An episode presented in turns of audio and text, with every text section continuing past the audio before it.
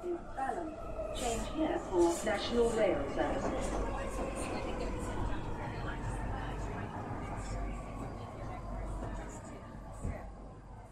Bine revenit în stația Londra. Eu sunt Manuel Cheța de la manuelcheța.com și tu asculti podcastul Un Român în Londra. Suntem la episodul 262 denumit Dezastrul cartofilor. Vreau să vorbesc despre scumpirea cartofilor, nu că aia ar fi o problemă mare, dar ajunge și acolo, și despre vizita la grădini cu trandafiri în Londra. Să nu uităm, podcastul de față este partea Think Digital Podcast Network și mă găsești pe toate platformele posibile și imposibile. În continuare, fac recomandare de carte numită Livewired de David Eagleman și, bineînțeles, chiar acum citesc Capitalism Without Capital, chiar am și uitat de cine e, dar hai să ne uităm pe Google, pe Google, pardon, pe Amazon, pentru că acolo suntem plini de tot felul de comenzi din astea. Și cartea asta chiar m-a interesant, chiar m-a interesat foarte mult, pentru că, hai să vedem de cine e scrisă, imediat ajungem și acolo. M-a interesat foarte mult pentru că învăț despre noua economie, cum ar veni, știi? Cartea se numește Capitalism Without Capital, The Rise of the Intangible Economy, scrisă de Jonathan Haskell și Stian Westlake. Cartea asta vorbește de modul în care se întâmplă acum businessul, economia în perioada asta. Pentru că, după cum am observat, cred că de decenii bune, se merge mai mult pe chestiuni intangibile, respectiv pe software, pe research and development, pe brevete, copyright, creative, trademarks, brand, pe relații cu oamenii, pe chestiuni organizatorice și de training și atunci firmele și produsul intern brut, cel puțin la tot felul de țări din astea în vest, depinde foarte mult de economia asta numită economie nouă pe intangibile. Nu pe, de exemplu, pe faptul că au roboți sau cine știe ce sisteme computere, ce vrei tu pe acolo. Și e interesant de văzut, pentru că îți dai seama, lumea se schimbă și lumea se schimbă sub ochii noștri și e interesant de văzut să, să observăm, de fapt, cum putem să ne schimbăm și noi cu lumea asta. Pentru că nu. Până la urmă, dacă să, să te uiți, tu de anul ăsta nu ești la fel ca tu de anul trecut. Capitalism Without Capital e o carte foarte simpatică pe care o recomand oamenilor să citească. Este puțin cam dificil de parcurs, dar este o carte super faină, nu o să regret să o citești. În continuare vreau să laud un grup de oameni faini. Sunt cei de la ROE Hub, The Romanian and Eastern European Hub, se ocupă de suport pentru muncă și violența domestică. De 3 million pe Twitter, nu uita să urmărești, dacă ești european, în mod sigur o să trebuiască să vezi ce zic oamenii aia. Centrul Filia se ocupă de drepturile femeilor și Eclair.org se ocupă de conștientizarea ta problemei traficului de persoane. Patru grupuri faine, ROE Hub, de 3 million, Centrul Filia și Eclair.org. Nu uita să le urmărești, să vezi ce mai zic pe acolo. Și așa, uite că ai venit în stația Londra, în podcastul Un Român în Londra, ca să afli și tu despre scâmpirea cartofilor. Și ce m-a disat la treaba asta? Cum îi zice? Nu că se scumpesc cartofii, că până la urmă, dacă stai să te uiți, se scumpesc toate lucrurile posibile și imposibile. Din 2016 încoace s-a scumpit, s-a scumpit mâncarea probabil cu extra 100%, 150% mai mult. S-au dublat prețurile și în anumite situații s-au triplat prețurile. Din 2016 încoace, da? Dacă să să ne uităm foarte bine. Și cine neagă că Brexitul nu e de, cine spune că Brexitul nu este de vină, atunci merită să fie trimis în, în istoric înapoi să urmărească să vadă cum au fost prețurile și ce a afectat de-a lungul timpului. Și încetul cu încetul o să se o să se discute mai pe liber și mai pe drept. Ok, că Brexitul într-adevăr a dus la situația asta. Bineînțeles că UK nu se va mai întoarce în Uniunea Europeană. UE nu mai are nevoie de UK în mod direct ca membru în Uniune deocamdată.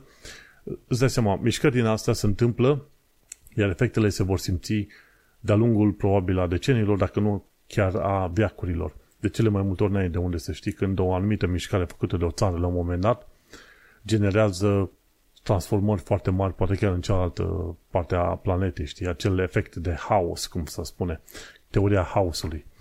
Și interesant e că prețul cartofului s-a dublat în, în ultimul an de zile și ce se întâmplă?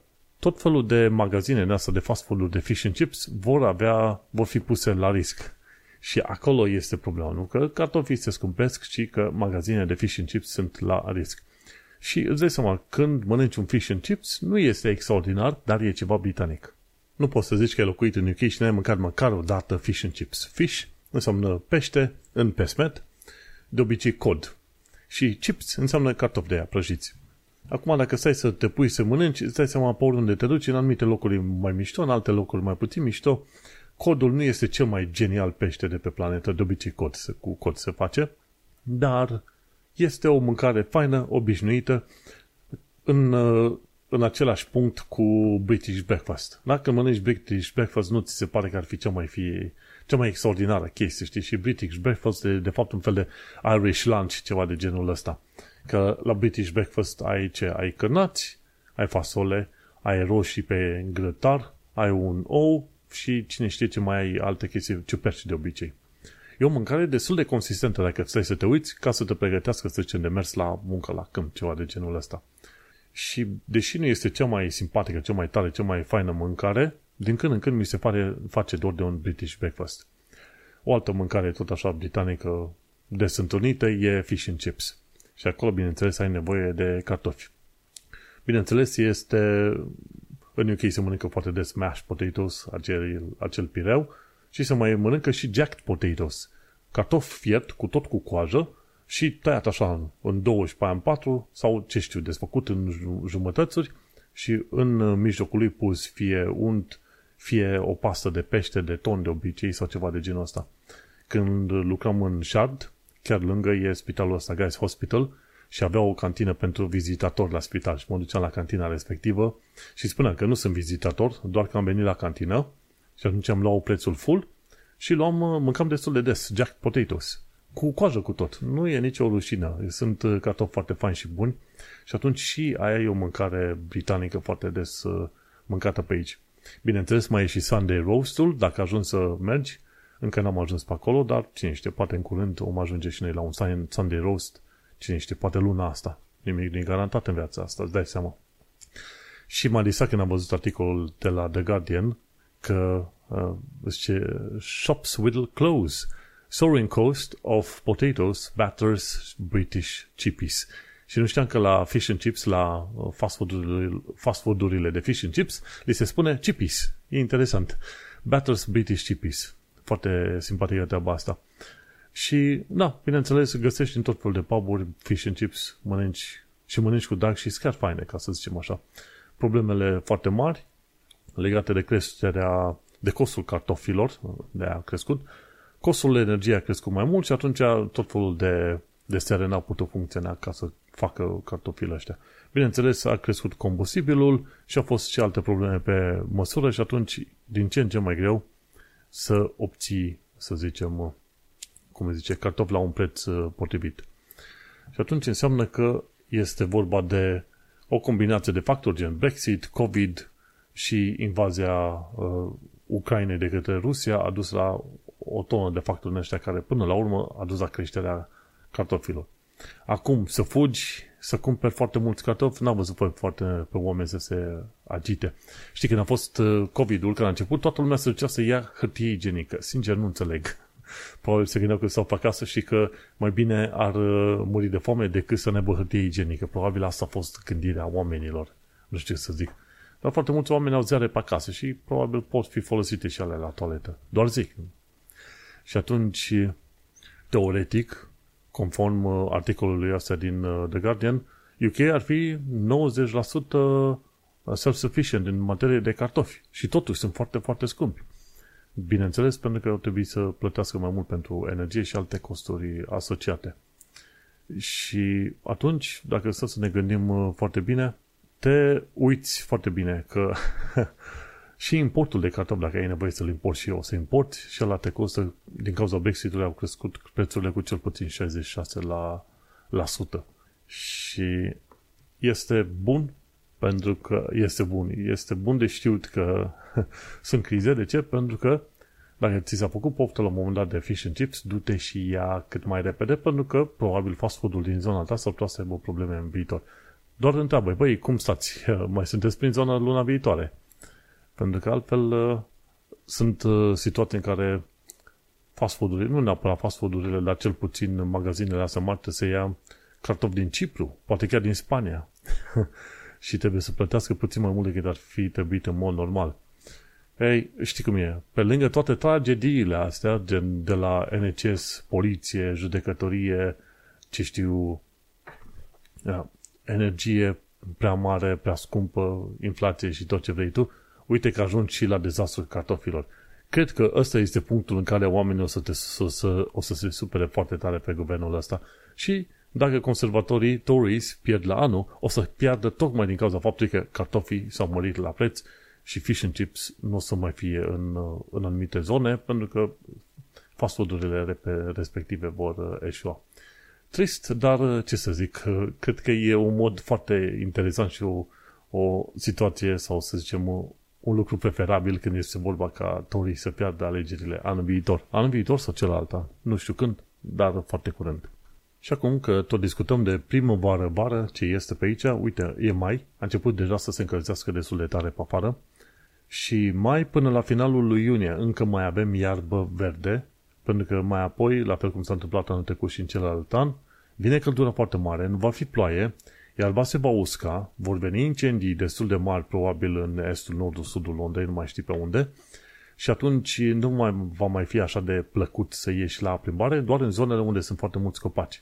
Așa că folosește-te bine, efectiv, acum episodul este înregistrat în data de 30 mai 2023, într-o zi de marți, gândește-te foarte bine că mai ai cam o lună să te bucuri de iarbă verde, așa că fugi mai repede să prinzi iarbă verde, să te duci la un zoo, la o grădină zoologică din zonă sau la ferme din zonă și chiar uh, ziceam, uite, trandafiri în Londra pot fi văzuți în mai multe locuri.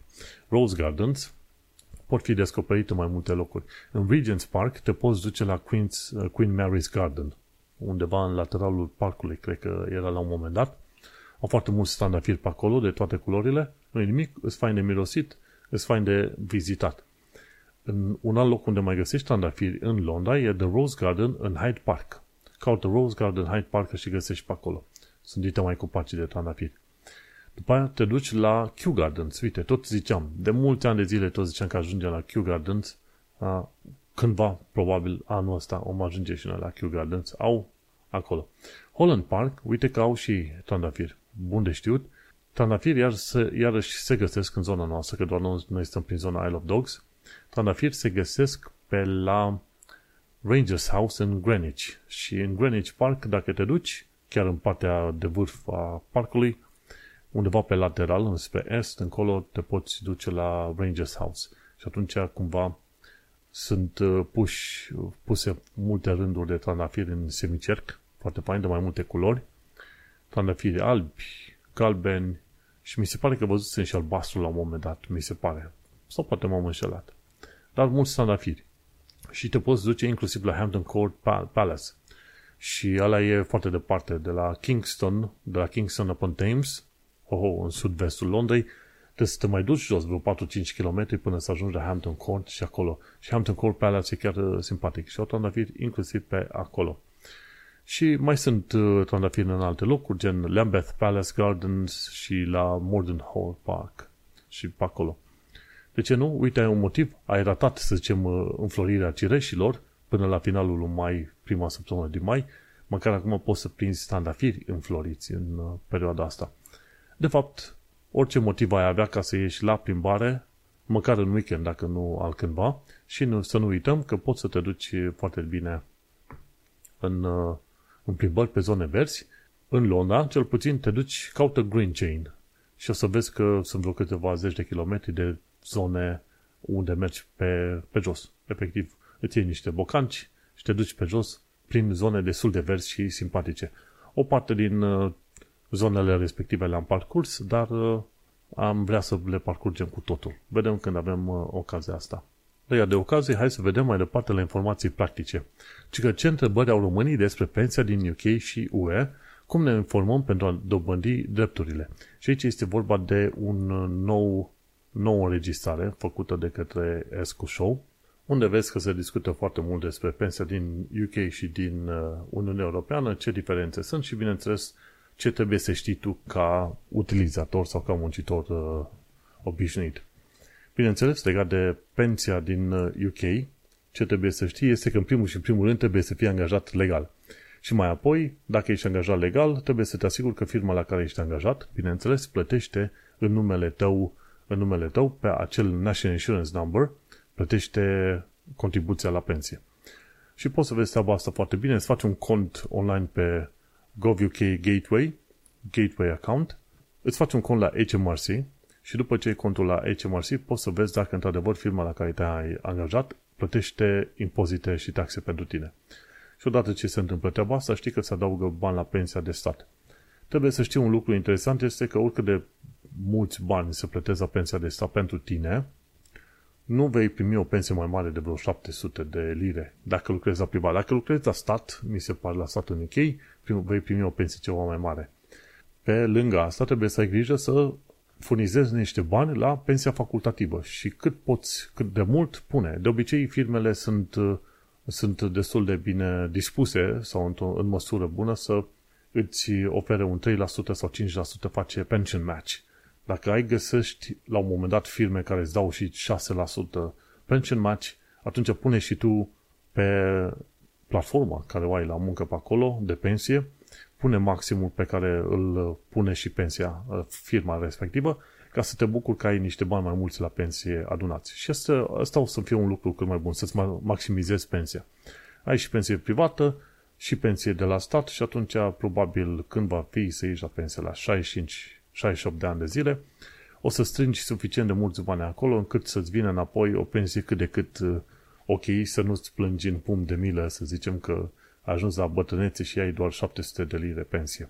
Cu pensie facultativă, dacă plătești măcar vreo 20 de ani acolo, te mai alegi cu încă vreo 4, 5, 6, 700 de lire pe lună. Și atunci cu 1000 și ceva de lire pe lună, dacă ai, să zicem, locuință asigurată, poți să zici că ai o viață ceva mai, mai bună la bătrânețe. Dar nu uita să furnizezi, să plătești cât se poate de mulți bani în pensie, pentru că în felul ăsta poți să te acoperi și să te ajute cât poți de mult. Un alt sfat practic este legat de doorstep, uh, doorstep scams. De obicei la casele, la case se duc uh, tot felul de indivizi care zic, ok, hai să vă facem contacte la nu mai știu ce, vă dăm oferte bune, ce vrei tu. Unul și primul lucru pe care trebuie să-l ții cont este că uh, dacă tot e o ofertă interesantă, te poți duce pe site-ul firmei de la care zic ei că vin. Și de fel îți vin cu utilități, cu ce știu, cu broadband, cu ce vrei tu. Al doilea, nu semnezi nimic. Nici tu, nici copiii tăi, nici nimeni. Nu semnezi în podul ușii, cum ar veni, în pragul ușii, nimic, absolut niciun fel de chestie. Nu, nu, domnule, dacă eu mă sunt interesat de ceva, m-a informat, mersi, du-te, pleacă, mă descurc eu să mă informez pe mai, pe mai departe. Nu da bani, nu da conturi, nu da nume, nu da niciun fel de chestii. Dacă vin și fac reclamă, cere un pliant și trimite la plimbare. Chiar și pliantul respectiv, după aia trebuie să te informezi să vezi despre ce este vorba. De cele mai multe ori, dacă tot ai nevoie de ceva, găsești informații online pe bandă rulantă, n-ai nevoie ca să-ți vină cineva la ușă.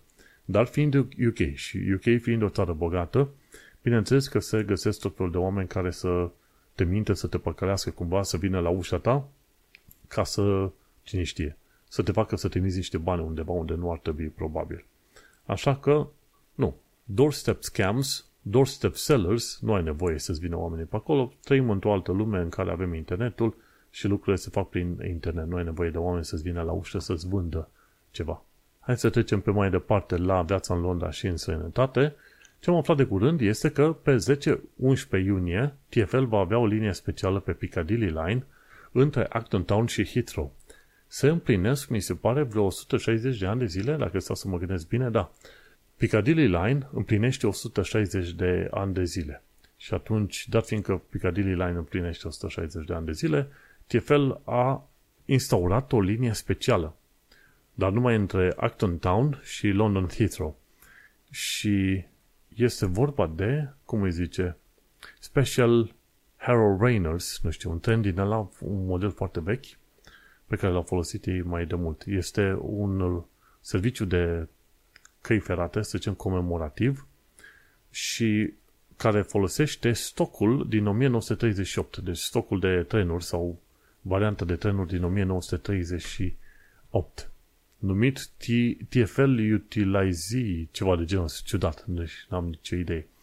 Și fiind în 1938, ci că decorațiunile sunt art deco și am aici în fața mea vreo câteva poze interesante și într-adevăr și cu podea de lemn Foarte interesant. Și în stilul ăla, se vede că e în stilul ăla vechi așa, dar uh, recunoști, recunoști metroul londonez chiar frumos și cu multe armrests ca pe acolo.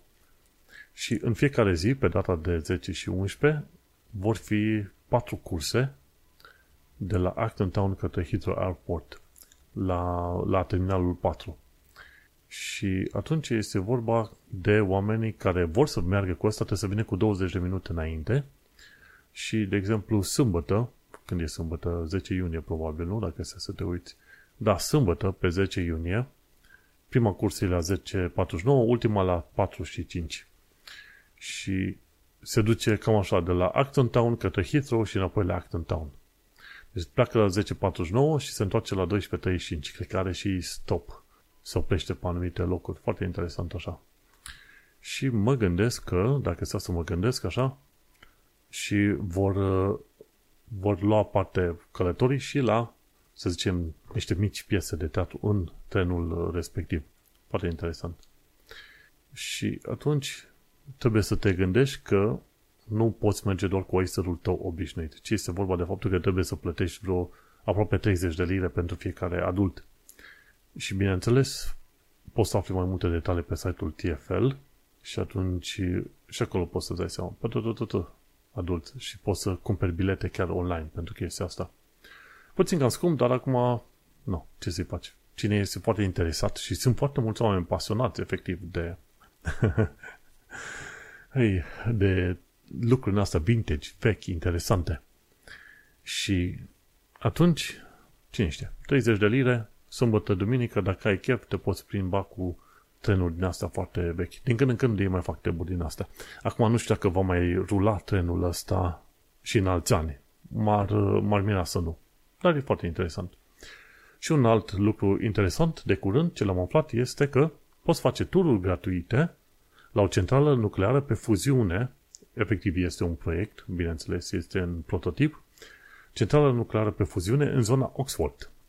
Și atunci trebuie să te duci în zona Oxford, mi se pare, cu trenul via, să zicem, Culam.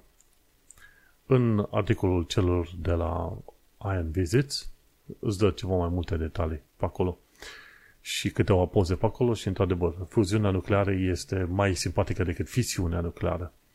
Și evenimentul are loc pe miercuri, pe 14 iunie 2023. Oamenii pot fi acolo, pot începe să vadă de la 6.30 se, și se face un tur în, în interiorul respectiv. Tichetele pot fi luate de pe site-ul Eventbrite și un link acolo. În mod normal, m-aș gândi că ar fi probabil gratuite dacă, uite, ce că e sold out. Hai de capul meu. Orice vrei să faci e sold out cu, ce știu, cu câteva săptămâni înainte. Dar nu mai e. Asta este. Ideea e că se poate face. Trebuie să fii în temă cu evenimentele astea și de obicei să fii cu o săptămână, două. Dar interesant că poți să faci, măcar poți să faci o călătorie la o centrală nucleară pe fuziune.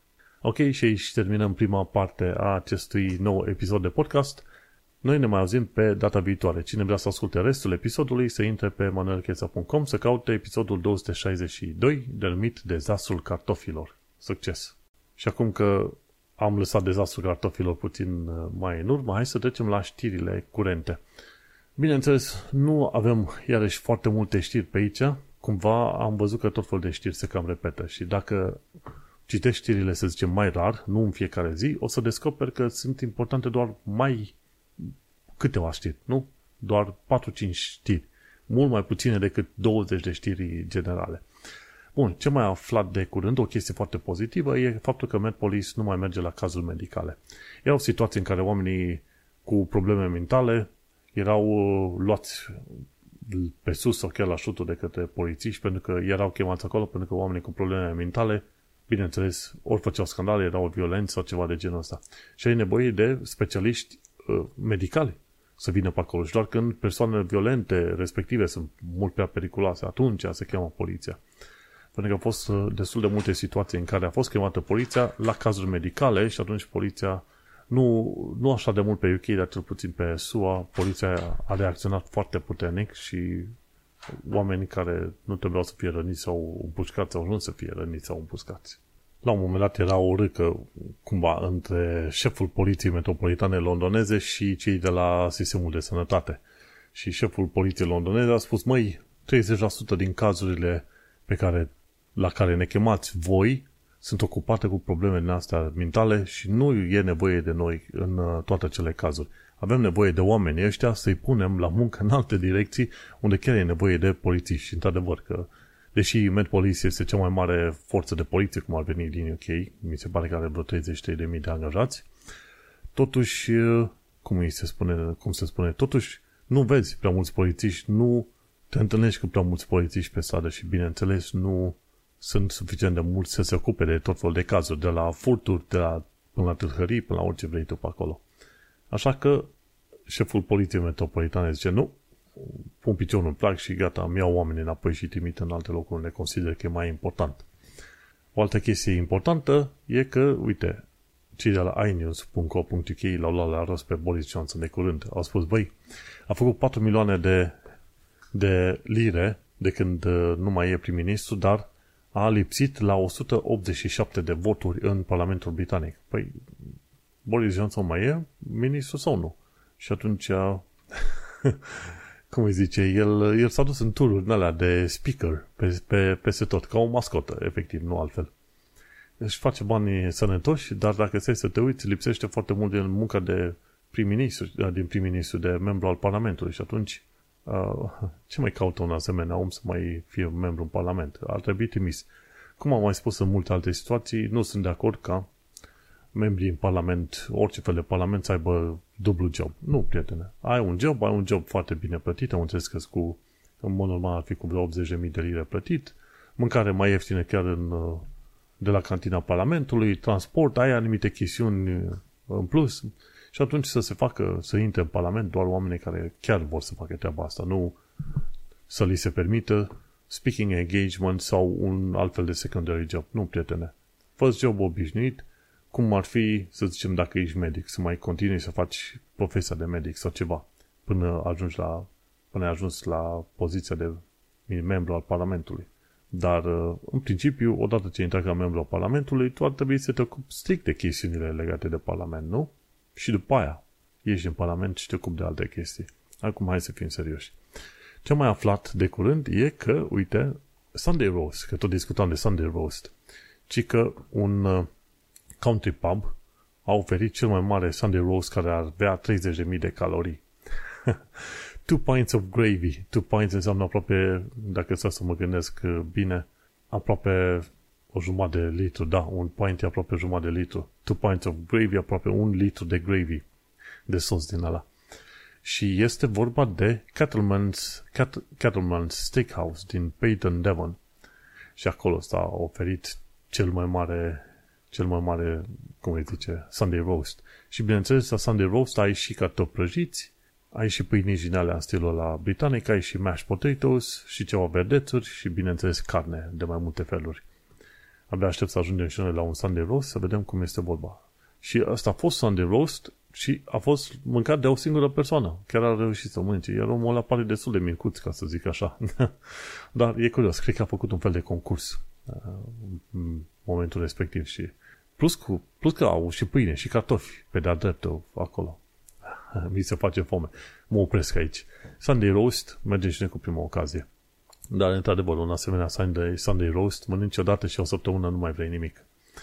Ce am mai aflat de curând, în continuare, de la uh, Sasha Yanshin, dacă să, să ne uităm foarte bine, e că UK are în continuare probleme cu inflația și mi se pare că inflația a scăzut în mod normal pe la 8,7% de la 10,1%, dar este mult prea sus față de cât ar fi trebuit să fie până în momentul de față.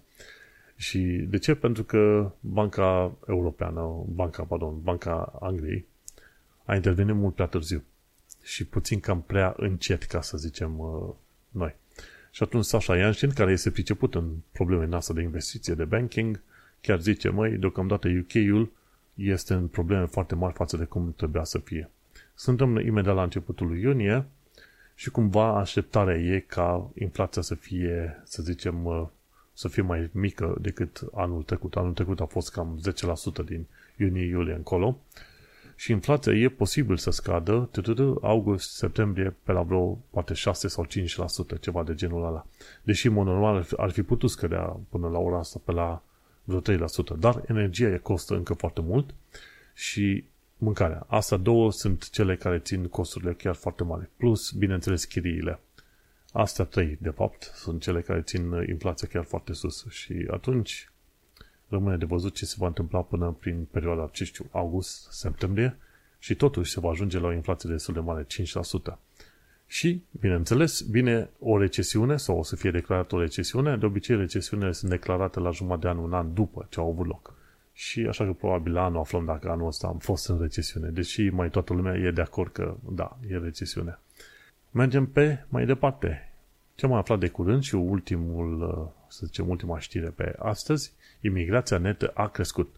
Păi, nu era vorba să ai Brexitul să blochezi imigrația, să controlezi tot ce vrei tu. Ei bine, atât de bine controlează UK-ul în momentul de față, încât imigrația netă a crescut mai mare decât pe perioada europeană. De ce? Pentru că ai oprit, să zicem, imigrația din Europa, dar în schimb ai primit, să zicem, refugiați din Ucraina și din Afganistan, ba nu, din Hong Kong, cam asta două, plus, după ce s-a introdus sistemul ăsta de uh, worker visa pe bază de puncte, se pare că sistemul a fost destul de permisiv. Deci, deși Boris Johnson zicea că a băgat sistemul în stil australian cu puncte, că e greu să-l, să-l obții, de fapt, pe sistemul ăsta de point-based worker visa, a fost unul dintre cele mai uh, permisiv, permisive sisteme în asta de imigrație de muncă din ultimele câteva decenii. Deci nu știu ce a făcut Boris Johnson, că una a zis că face și efectiv total alta a ieșit, că mi se pare că a fost politica lui de implementare a point-based visa. Și a crescut, uh, de ce a crescut uh, populația? De ce? Pentru că au venit muncitori pe puncte, mai mulți decât ai fi așteptat și aceștia, acești muncitori au avut voie să-și aducă dependent și, să zicem, uh, soții parteneri. Nu soții, ci partenerii. Și atunci, din cauza asta, să zicem, imigrația netă a crescut. Din uh, tot ce se face scandal acolo cu, uh, să zicem, refugiați slash azilanți veniți pe bărci, a spus că ei sunt maxim 10% din, din imigrația totală netă. Și atunci, dacă stai să te uiți bine, problemele sau problemele cele mari, tot de autorități sunt create că n-au gândit bine un sistem. Plus să nu uităm că în continuare sunt probleme, mai ales când este vorba de muncile de jos, de agricultură, de anumite fabrici, unde nu ai suficient de mulți lucrători și, bineînțeles, o bună parte din britanici, după episodul mare COVID, după era COVID, nu au mai revenit în câmpul muncii. Da, e vorba de un milion de britanici. Și, bineînțeles, ne, ne deschizând porțile mai multor lucrători sezonieri, rămân anumite locuri neacoperite. Și normal că foarte mulți britanici nu vor vrea să meargă la munca de câmp, pentru că e muncă grea, backbreaking, așa cum îi spune. Și așa, cum ziceam mai de mult uh, cuiva, mai când vine Brexitul, pentru cei care vor fi în UK, va fi și mai bine și mai rău. Pe de o parte mai bine pentru că nu vor mai fi suficient de mulți lucrători pe anumite domenii de lucru și asta înseamnă că poți să primești, poți să ceri salarii mai mari, mai mari, ceea ce este adevărat, și pe de altă parte mai rău pentru că, uite-te, produsele vor costa mai mult din cauza faptului că nu mai ai acces ușor la piața europeană. Știi cum e? Cu plus și cu minus. Probabil până prin 2030 se vor mai stabiliza treburile. Discutăm de șapte ani de acum încolo. Ok, și cam atât am avut de zis pe data asta. N-am avut ranturi mari, vine vara, e mai mellow, cum se spune, sunt câteva știri pe aici, pe acolo. Sper eu să nu fie prea multe evenimente prea mari sau prea mici și așa că mergem pe mai departe. Suntem la final de episod. Sper că te-a ajutat secțiunea asta de informații practice și bineînțeles și cealaltă de Londra. Eu sunt Manuel Cheța de la manuelcheța.com și noi ne mai auzim pe data viitoare. Succes! Change here for National Rail Services.